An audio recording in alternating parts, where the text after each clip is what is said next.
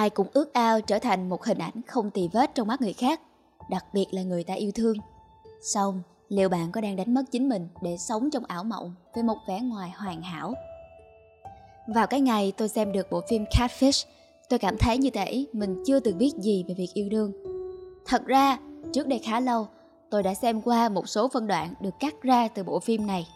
Lúc ấy, tôi thật không thể hiểu nổi tại sao họ nghĩ ra ý tưởng catfishing một ai đó. Cá, fish thì có liên quan gì tới tình yêu cơ chứ? Chào bạn, chào mừng bạn đã quay trở lại với May Cộng Podcast. May Cộng là không gian riêng dành cho các nhà sáng tạo đến từ khắp nơi trên thế giới, tự do thể hiện nội dung với đa dạng hình thức từ long form, truyện cho tới podcast.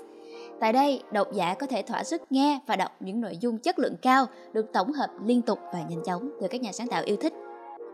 Podcast của chúng ta ngày hôm nay là Bạn có đang đánh mất chính mình trong những lời nói dối, một bài viết từ Wabi Sabi Studio. Bạn có thể tìm đọc bài viết này trên tab May Cậu.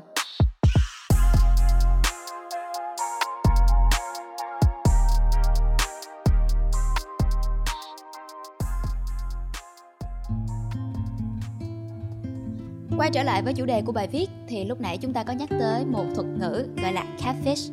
Vậy thì catfish là gì? Catfishing là một thuật ngữ ám chỉ ai đó khoác lên mình vỏ bọc của người khác để trở nên hào nhoáng hơn khi có ý định cưa cẩm ai đó online. Mã cho tới khi xem trọn vẹn bộ phim và nhờ một nhân vật trong gia đình Catfish lý giải vì sao họ lại đặt tên cho việc không thành thật về bản thân mình trên mạng xã hội là Catfishing, tôi thực sự mới tường tận mọi thứ Nguyên do cụ thể như sau. Ngày trước, người ta thường chở cá tuyết từ Alaska đến Trung Quốc. Họ sẽ bảo quản chúng trong các thùng chứa trên tàu. Khi được đưa đến Trung Quốc, thịt của chúng đã bị bở và mất đi hương vị. Vì vậy, một anh chàng đã nảy ra ý tưởng đặt chúng vào những chiếc thùng lớn và cho một vài con cá da trơn vào thùng. Những con cá da trơn này sẽ giữ cho cá tuyết được tươi ngon. Và ở cuộc sống, có một số người mang vai trò như một chú cá da trơn. Họ giữ cho bạn tập trung cảnh giác, suy nghĩ thấu đáo và quan trọng nhất, họ giúp bạn luôn tươi mới. Khi tận mắt chứng kiến cách thức hoạt động của catfishing, bạn sẽ hiểu điều tôi vừa nói. Đây sẽ là một bước ngoặt quan trọng, thứ sẽ thay đổi hoàn toàn nhận thức của bạn về con người và lòng tin. Bạn có thể nhìn nhận catfishing như một khái niệm hữu ích, hoặc bạn cũng có thể xem nó là thứ phá hỏng cuộc sống của mình. Tôi chưa bao giờ đi catfish ai cả. Trong quá khứ, hiện tại hay tương lai cũng như thế. Xong, tôi lại cảm thấy có lỗi vì mình đã phạm phải một điều dù ít được biết đến hơn nhưng lại có khả năng gây ảnh hưởng không kém. Đó là kitten fishing. Và khi nhìn lại hành vi của mình, trong tôi dấy lên một câu hỏi. Liệu mình có phải là người duy nhất hay không? Kitten fishing là gì? Nếu catfishing chỉ những hành động như tạo ra một danh tính hoàn toàn mới, sử dụng tên giả và giả vờ là một ai đó ẩn nấp đằng sau các bức ảnh mạo danh trên mạng xã hội, thì kitten fishing lại vượt ra khỏi phạm vi mạng ảo bởi nó ám chỉ việc bạn không trung thực hoặc có cách cư xử giả tạo đối với những người thân thuộc của mình ngoài đời thật. Thay vì sống dưới một thân phận khác trên mạng xã hội, đối với kitten fishing, bạn vẫn giữ lại những gì cơ bản nhất của mình như tên gọi hay diện mạo, nhưng lại dối trá về cuộc sống của bản thân.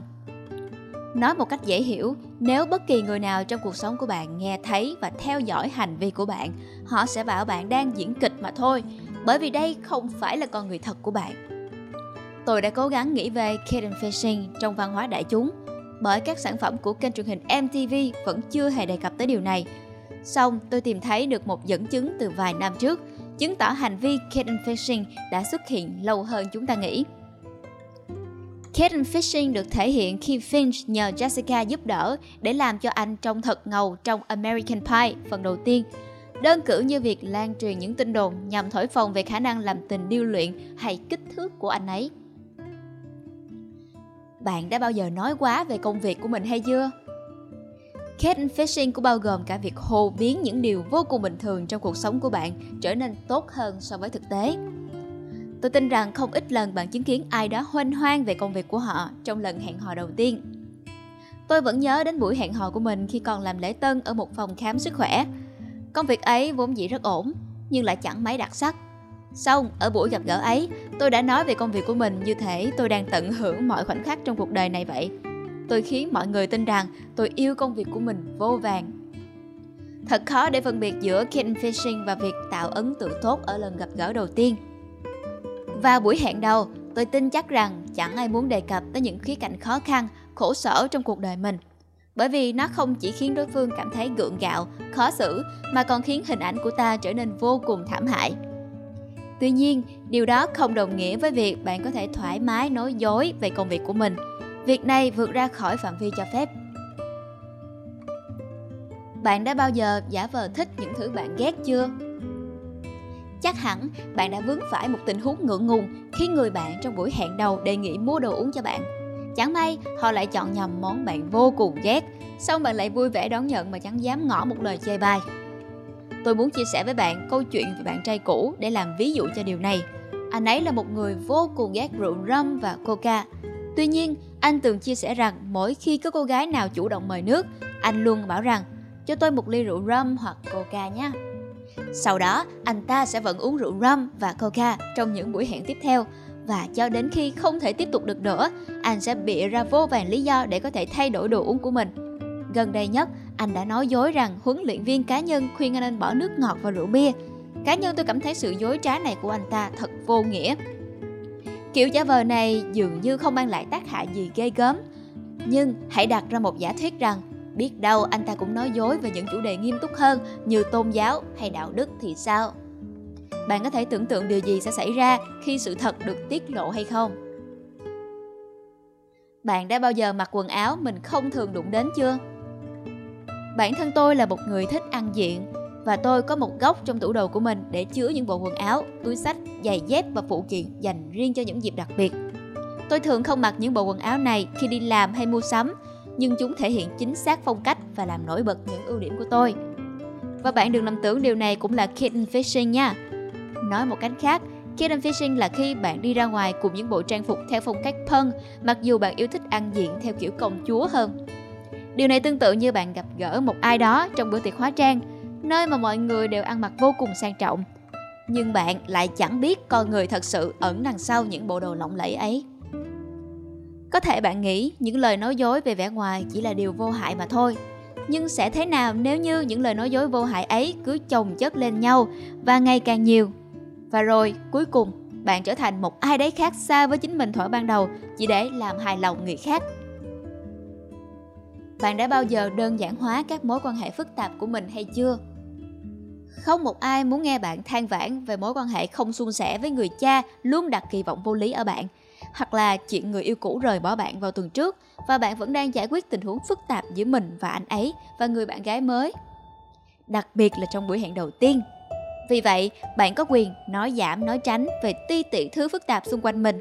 Nhưng không ai muốn bước vào mối quan hệ bắt đầu bằng lời nói dối hay là lỡ trao niềm tin cho những điều không trung thực chẳng hạn, bạn không thể nói rằng mình chưa kết hôn trong khi đã trải qua một lần gian dở.